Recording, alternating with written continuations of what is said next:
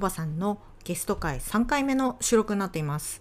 えっ、と、どんどんこうコバさんがヒートアップしていく感じが今回も えっと伝わるか伝わればいいなと思っているんですが、今回のテーマはメタ認知っていうところをベースに、コバさんのその教育に対しての思いとか、教育について、まあ、実際自分が現場でどういうふうに考えているのかみたいなことについてまで触れています。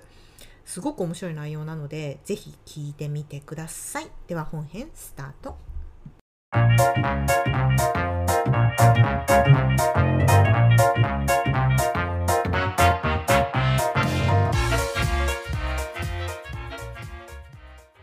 いやおもろいですね。えもう次のテーマいきます？なんか行きましょう行きましょはい行。きましょう行きましょう。くださいください。ちょっとおもろくなってきた。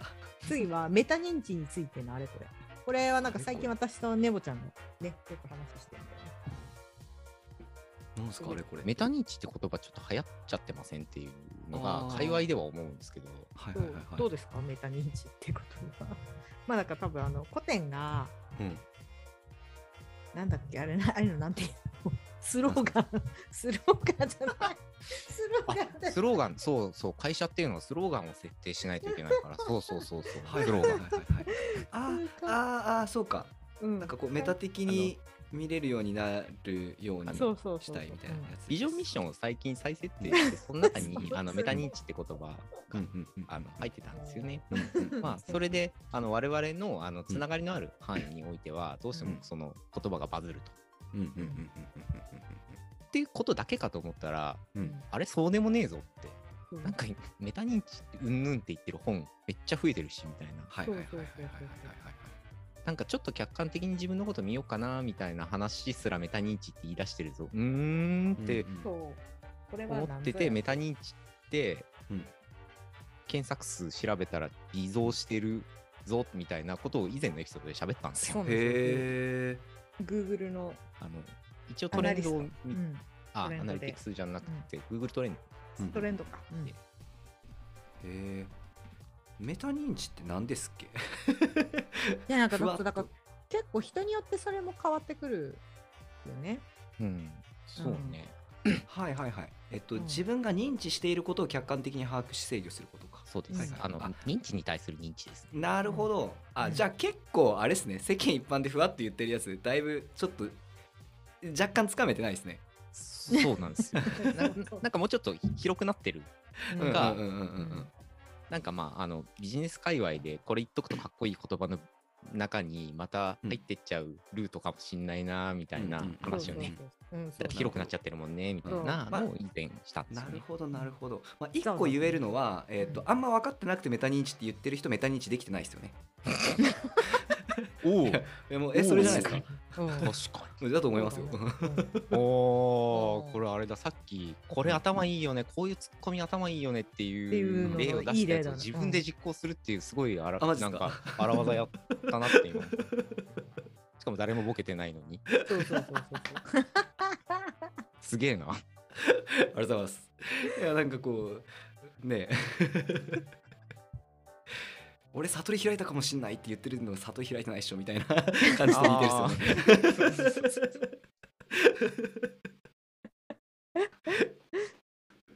みたいなことっすよね多分。うんああもうなんかあのこの話題は瞬殺だったね。メタ認知ってあんまり言う人、メタ認知できてない説うんが提唱されました。そうね、はいメタ認知についてみんなでディスカッションしようとかっていうようなこう雰囲気は出てくるんだけれど、うんうん本人たちがそもそもできてないから、それは話にもならないよねっていうのは、うすうす感じてました。はいはいはいはい。でもここっすよね自分自分のことを客観的に捉えるんじゃなくて自分の認知を客観的に捉えるってことですよね。そうそうそう。大元の意味はそうなんですよ大元にそうなんですよ。うん。はいはいはいはい。結構話違うですよねこれ。うん。ねえ、うんでも言葉って変わるもんだからまあそこに目くじら立ててもしょうがない部分はもちろんあって、ある部分に意味がこう収束していけばいいんですけど。収束する気配もなく俺語を喋る人が多いなっていうこれ印象論です、うん。確かに確かに確かに。発散しちゃうんだよね、そうするとね。んうんそう定義ずれたまま話してるよねみたいなそうなるほどな。あ、うん確かにだと思したら深井さんが言ってることは確かに認知の認知ですよね。あのうんどうどういうふうに、えーどういうふうなフィルターで見えてるかっていうのを、うん。あのなんていうんですかね歴史見直すことによってその、うんうんうん。自分がこう見てたっていう見え方が変わるぜっていう話ですもんね。うんそうですね。うん。まあそうそうそう。多分うん。多分ですけど、その思い込みうんそのものって、思い込みの状態って普通にしてたら気づかないじゃない。うんっていう、それを気づくために歴史を使いましょうみたいなことが一つの、あの、うんうんなんか本を出したりする理由だったりするだろうから、うんまあそういう意味ではメタ認知ですよね。うん、そうね。新しい知識を知ることで変わるっていう。だからやっぱり勉強した方がいいよねって話をよくしてますね。あーでもよかった、うん。危うくこれ誤用するとこでしたメタ認知。あんまりこれその言葉の定義そんな考えてなかったっすね。ああ、そうか。でもどっかで聞いたことはあった言葉でしたよね。そうですね。うん。聞いたことは全然ありますね。うんうんうんうんうん。そうだからね、怖いなって思ってたんですよ。お。怖いなって思っ思思いません？怖いなっていうか、なんか古典ラジオ聞いてる界隈の人たちってやっぱすごくこの言葉が増えて、深井さんがすごく使うから、なんかあのみんななんかうん。深井さんが言ってる言葉だからやっぱえすごい影響を受けて使ってるじゃないですか。でも使ってる言葉自体が みんな誤解を受けてて、で深井さんも特に大きく今定義出してないよね、だってね。あ一応まあ歴史を見てこういうことだっていうのは言ってはいるけど、それ言内容は言ってるけど言葉としてそれを定義はしていないからまたメタ認知とはこういうものであるっていうのは言ってはいないはず。た多分ね、一応コーポレートサイトを見るとね、書いてんだどっかに定義あるかも。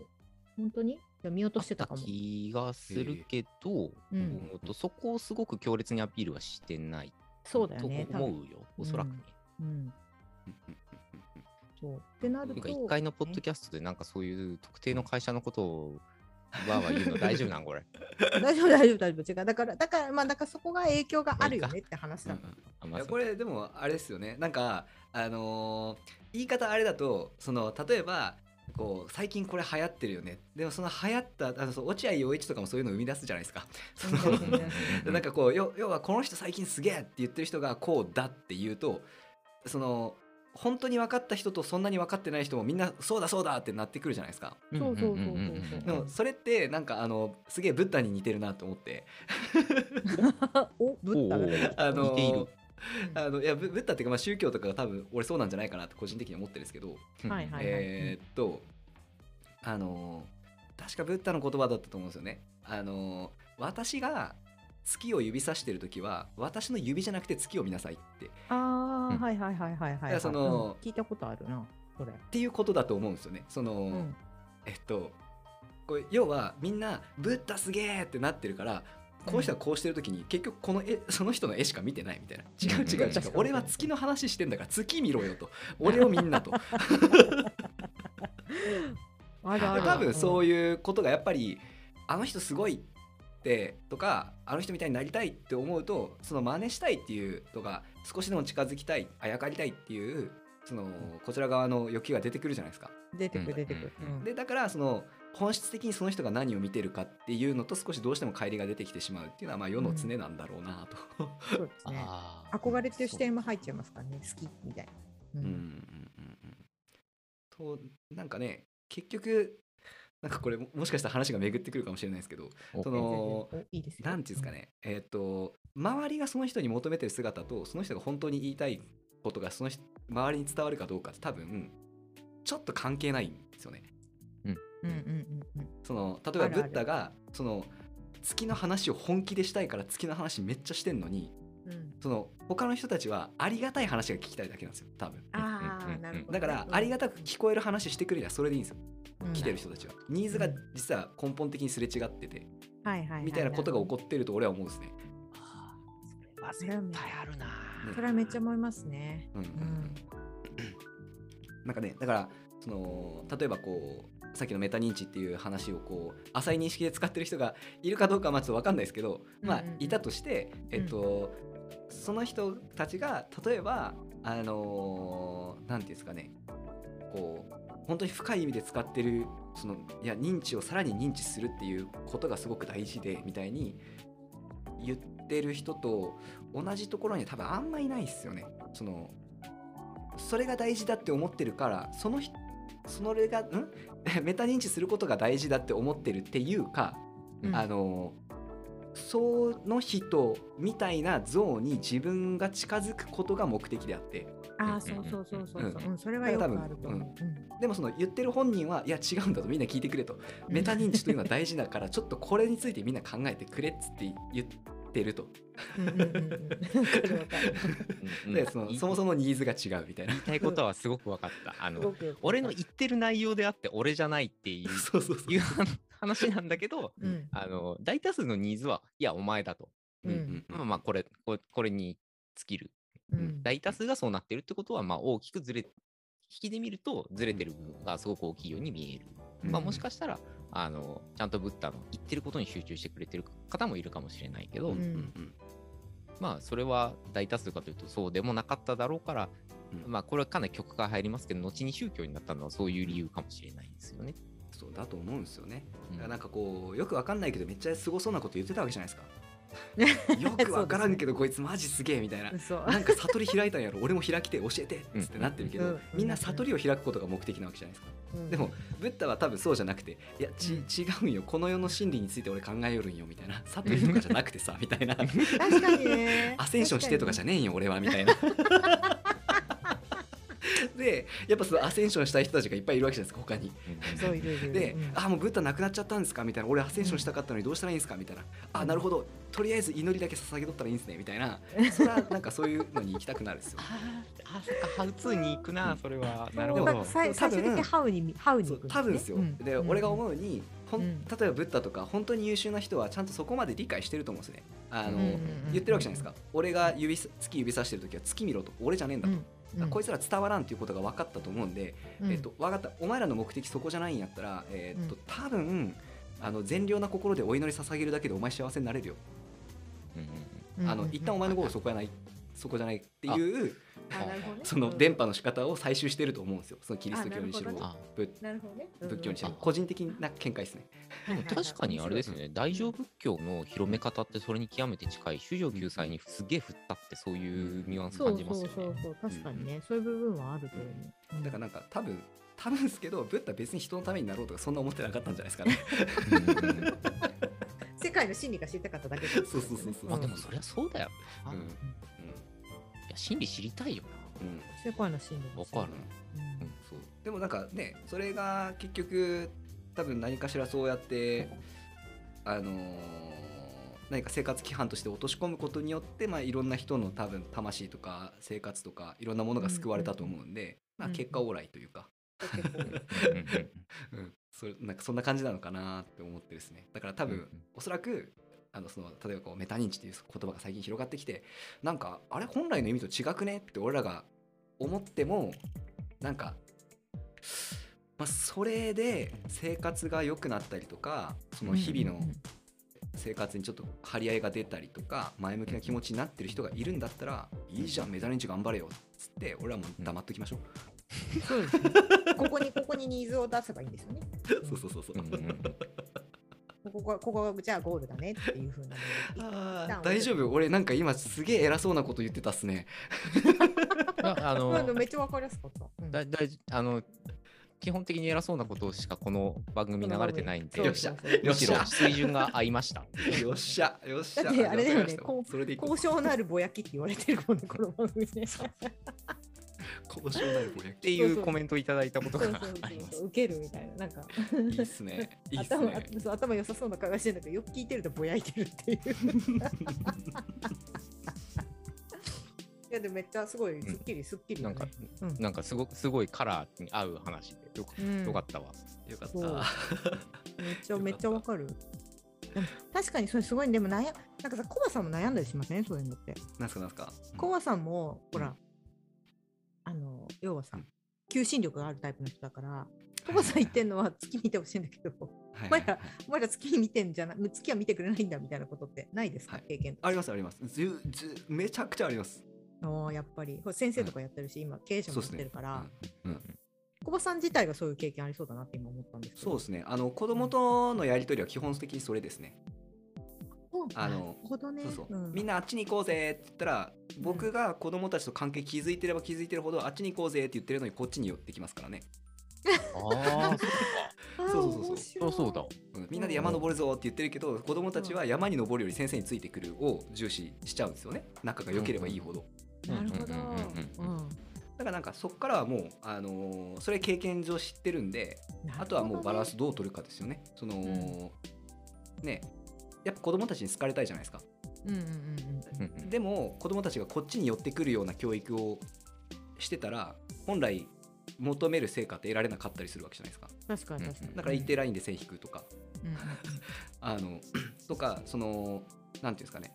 えーっと自分でできるようになったと思うように働きかけるとか。うんうんなんかそういうのですね。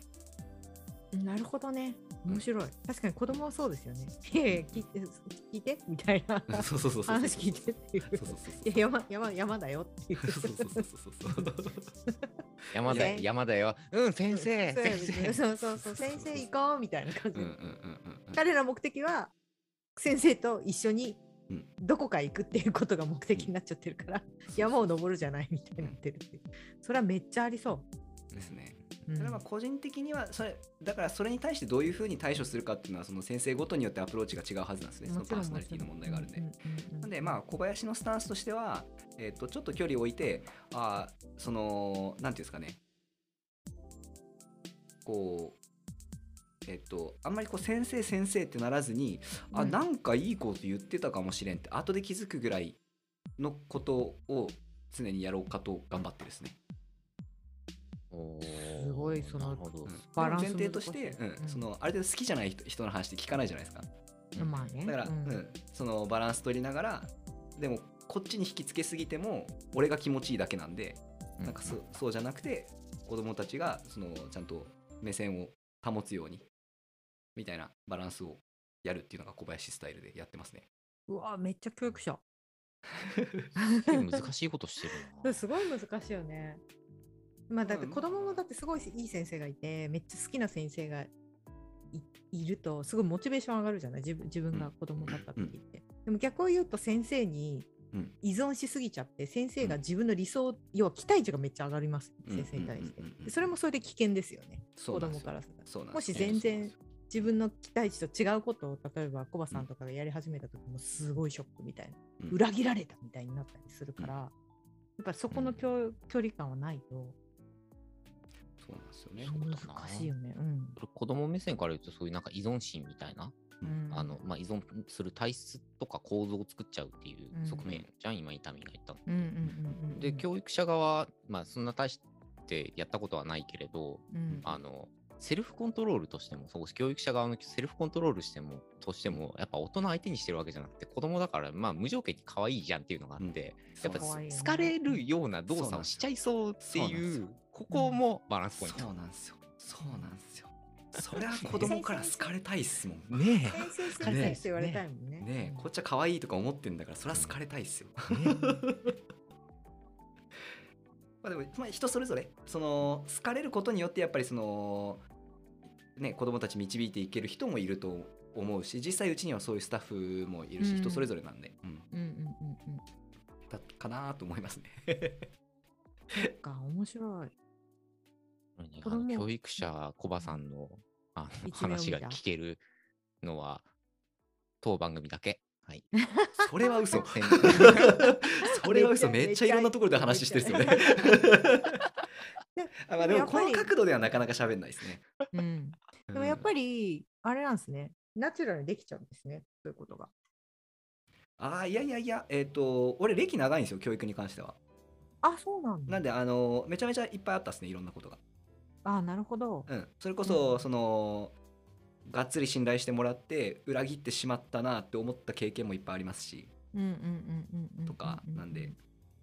私なんかそれこそこっちが肩入れしすぎたなとかいう経験も過去いっぱいあるんで。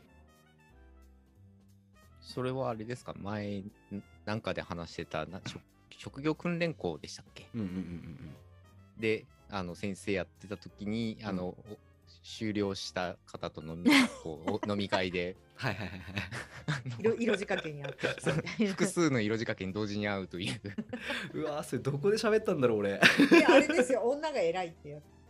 あーそうかそうかそうかそうかそうかはいはいはいはいはいはい面白いな。そうですね。うんうんうん。いやそれももちろんあるかもしれないですけど、まあ、どっちかっていうとやっぱ子供たちですね。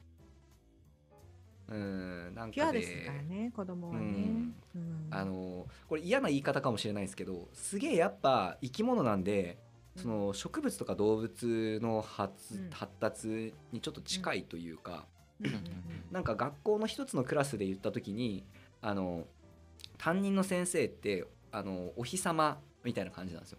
うんああででもわかるそれは、うん。そう。でえーっと40人ぐらいクラスがいたら全員が日向に入れるかっていうとそうじゃないんですよね、うんとかがやっぱ出てくるんですよね。まあそうで日が当たらない子ってやっぱりあのー少し発達遅くなるっていう感覚が俺の中ではあるんですね。うんうんうん。あーなんか今日はいろんなところが話がこうリンク構造になってるな陰キャと陽キャがいるってことが そうそうそう。ピカピカって子もいればね、全部そうっす。今日全部そう構造がすごいあるねもうタイトル全部そうにしよう。か、いやあとこれですね。これあーちょっとぜひ言っときたい。あのーあのー狭い水槽で亀飼ってると大きくならないらしいんですよ。あほうほうほうほう。そうなんだとかカメってうん、あのー四角の形した箱の中にでスイカ育てると四角いスイカになるらしいんですよ。ね、ああなりますね。うんうんうんなんで、えー、とどういう器の中でその生き物を育てるかってその生き物の成長にむちゃくちゃ関わるはずなんですよ。確かに確かに。うんうんうんだから結構そういう意味で子供たちと接してる時になんとなくそいつの天井をこっちが作ってしまうことってかなりあるんですよ。うん、うんありそうそれは。うん。あお前はここしなくていいよとか、うんうん。あのあまあ一旦ここまででしょうねっていうその天井が適切かどうかっていうのを基本的にそのこっちの想像を超えてくるのが普通だから。うん。そのいろんあのいい良くも悪くも。なんでうん。その天井の設け方とかもめちゃめちゃ気使うですねやっぱ。うわそっか。うん。天井なしっつうわけにもいかない。うーんそうっすよね。その天天井がないのがいい人もいればその、なんていうかこう目標目標っていうかそのこの到達点っていうのが見えないってやる気出ない人もいるわけじゃないですか。まあ確かに。ゴール設定がちゃんと明確で、ここだよってやったらここまで手伸ばせるっていう子もいるからね。うんうんうんうんうん。なんでまあ天井がなくても伸びていける人がはまあそのままでいいんでしょうけどね。ああ、そっか。うんそれは、なんか、ふ大人の理論だけど、フロー理論ってまさにそれで適度に難しい。うん簡単すぎず、難しすぎず、まあ、ある程度のゴールが見えているけれど、簡単には達成できないポイントだと、こう、はまるみたいな。そうですそうですそうです。えそれこそねあのー報酬の話というかえっ、とうんちょっと適度に難しいところをうんできたっていうのをある程度繰り返させてそのうんできたということに対して少しなんていうかその中毒にしていくというかはいなんかそういうアプローチだったりしますね。ああ、そうか。それが中毒だとすると、あれですね、あの、そのお薬業界でいうところの才能ですよね。そうですね。うんうん 最初のそうですね。もっと前の。の話ね一番そう最初そうそうだからなんか結構人工的に才能を作りにいってるかもしれないですね。そういう意味で。あ確かに面白い、面白い。今度、高知にこの話聞かせてやろう。確かに自分でもなんかそこでなんかその先生がどういうふうに自分に対して、うんそのアプローチしてたのかっていうのは、うん大人になってから知ると面白いかもね。いや本当っすね。うん。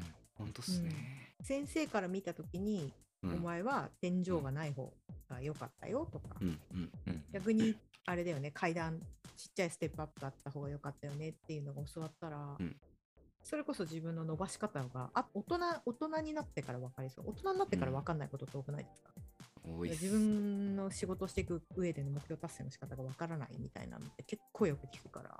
うんうんうんうん。で周りはこうやってるけど自分はなんか違う気するけどやり方分かんないみたいなね。うんうんうん。うん。そういうのが先生メモしてくれてたりとかまあ教育の人たちがちゃんと残ってくれてたりしたら面白いなって今聞いてて思う。あこの年になって小学校の時の先生と会ってうん「あお久しぶりです」とか言って「ああお久しぶりだね」みたいな。で今みたいな話をしたら、うん。俺のこと忘れてたことがそこで発覚するみたいな、そういう悲しいパターンある。でそれそれも結構あると思う。それもうある。ある。よね。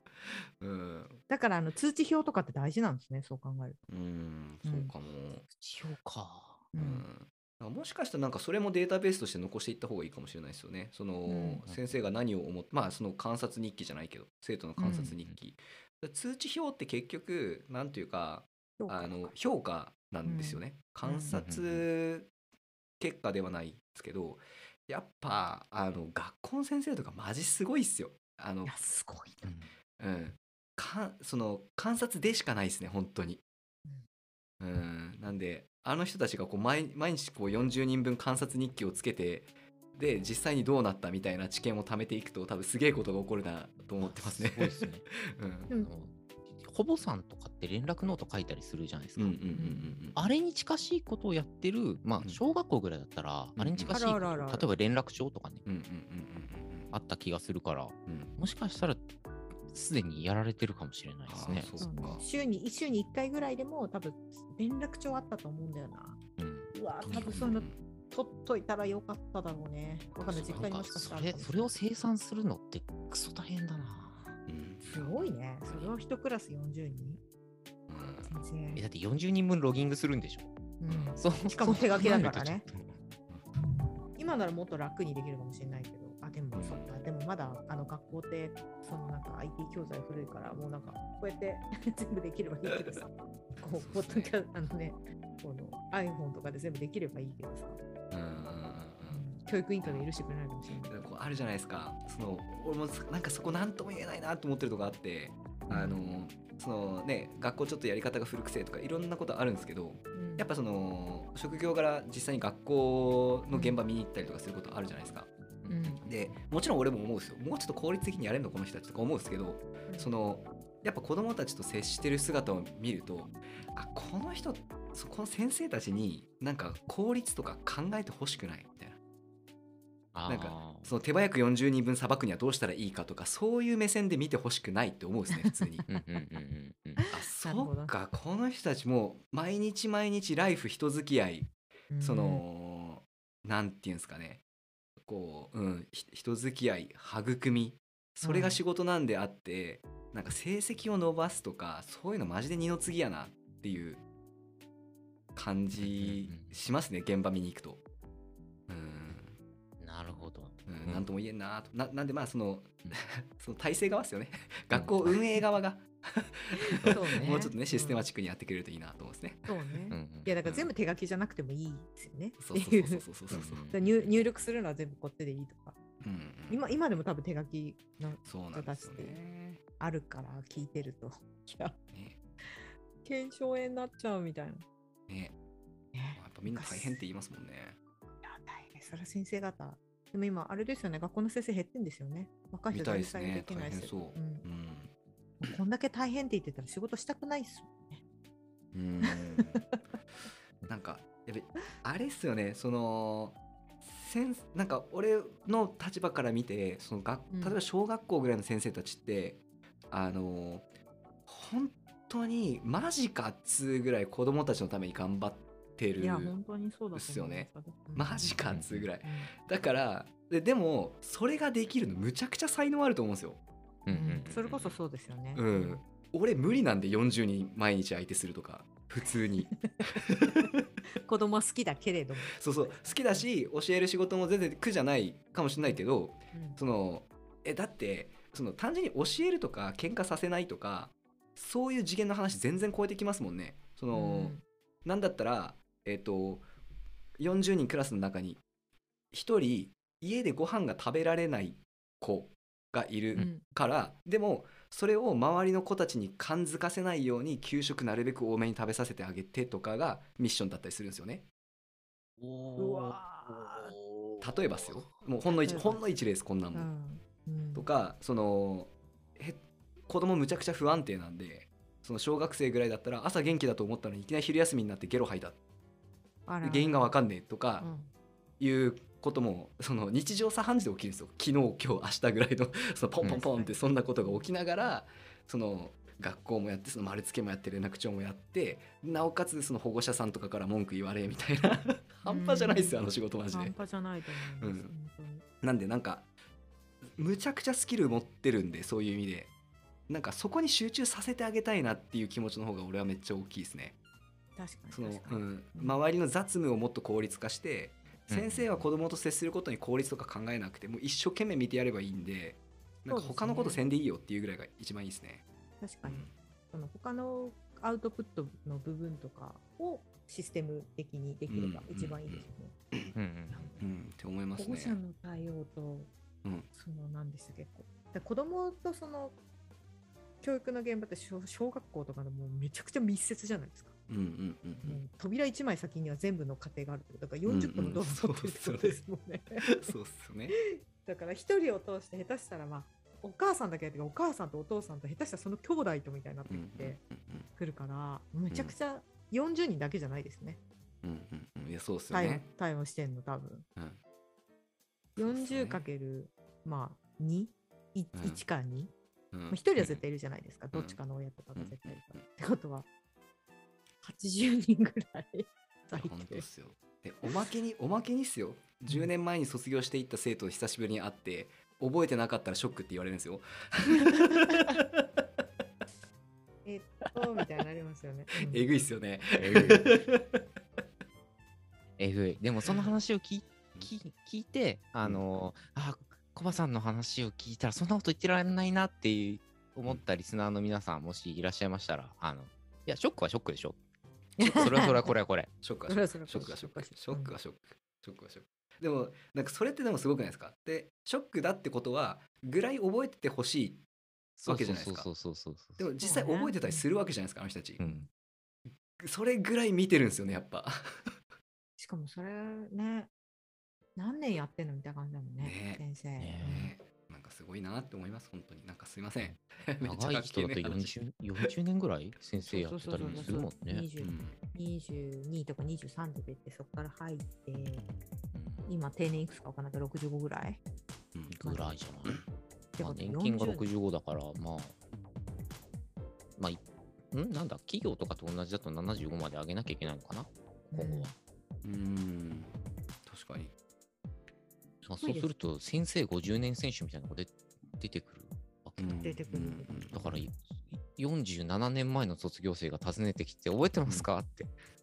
いやー、ずいぶんおじさんだからわかんないなって。あの時とだいぶ違うねみたいあーでも分かんないっすよ逆に覚えてるかもしれないっすよそれで思い出されるぐらいの顔ってすごいっすよね。うん確かによほど特徴が残っているというか。確かに、な。うん。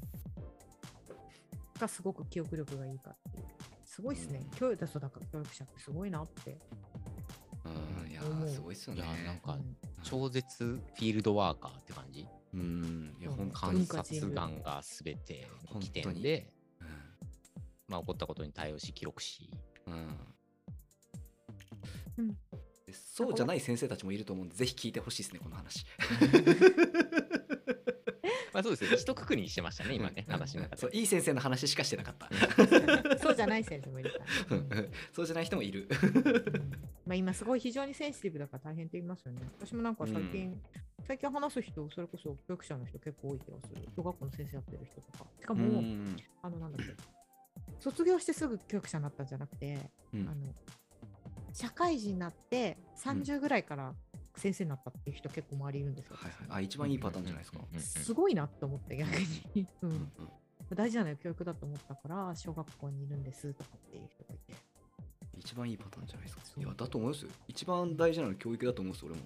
うん。まあそうですよね。うん。さって特にそう。っていう人がいてうわすごいなみたいな、社会人になって30ぐらいになって、まあ自分がもともと免許を持ってたからうんうんうんうん。次は小学校言って働いて、うん。10年とか20 15年とかって人たちが結構周り最近出てきて。い偉いな。やすごいなと思います、すげえ。なんでそんなに世のために尽くせるんですかね。うん。いや本当に。どっからそのエネルギー湧いてくるんだろうな。いや本当に。うん。なんでそんないい人なんでしょうね。悪い先生もいるかもしれないけど、うんそれもそう。それもそううん、でも、いい先生は本当にね、尽力尽くしてる方いっぱいいますよね。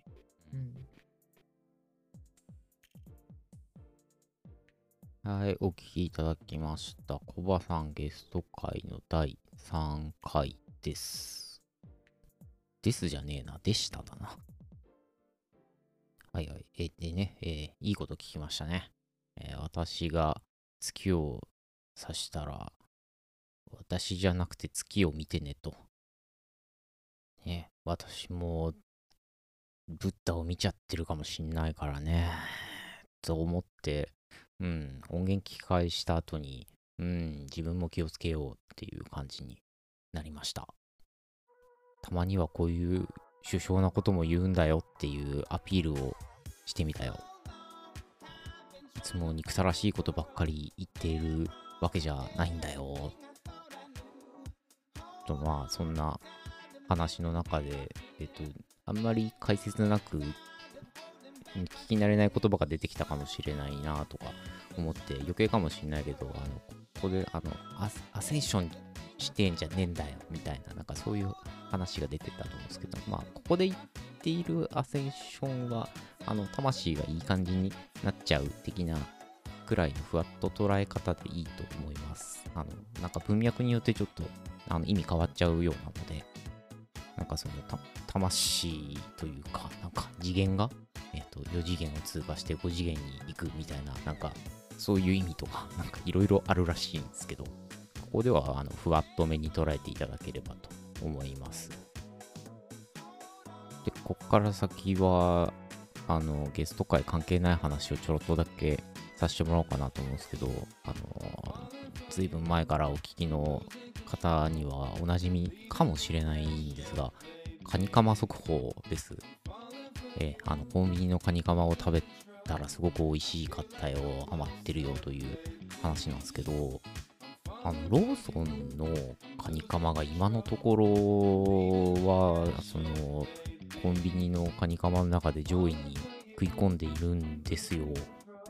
その以前の経緯は前の配信とかをお聞きいただければと思うんですけど、そして驚きの事実があって、まあ私が驚いただけなんですけど、気分って練り物の有名なメーカーあるじゃないですか。あの気分さんとローソンの共同開発だってパッケージの裏のあの隅っこ見たら書いてあって、あ、それはうまいわけだわっていう発見がありまして、プライベートブランドのラベルついてるんですけど、気分さんが OEM なのかもしれないですね。これはうまいわけですね。はい。あの、カニカマお好きな方いたらご参考にされてみてください。じゃあ、業務連絡します。番組の感想とかを、ハッシュタグ、毒薬でつぶやいていたいたら見ております。いつもありがとうございます。とお便りとか直接いただける方、概要欄に Twitter のアカウントとかメアドとか記載しますんで、そちらまでお願いいたします。毒にも薬にもならないラジオ、毒薬は毎週月曜日に配信予定です。どこのタイムゾーンで月曜日っつってんのかとかもあんま気にしないでください。じゃあまた毒薬消費しときますね。さよなら。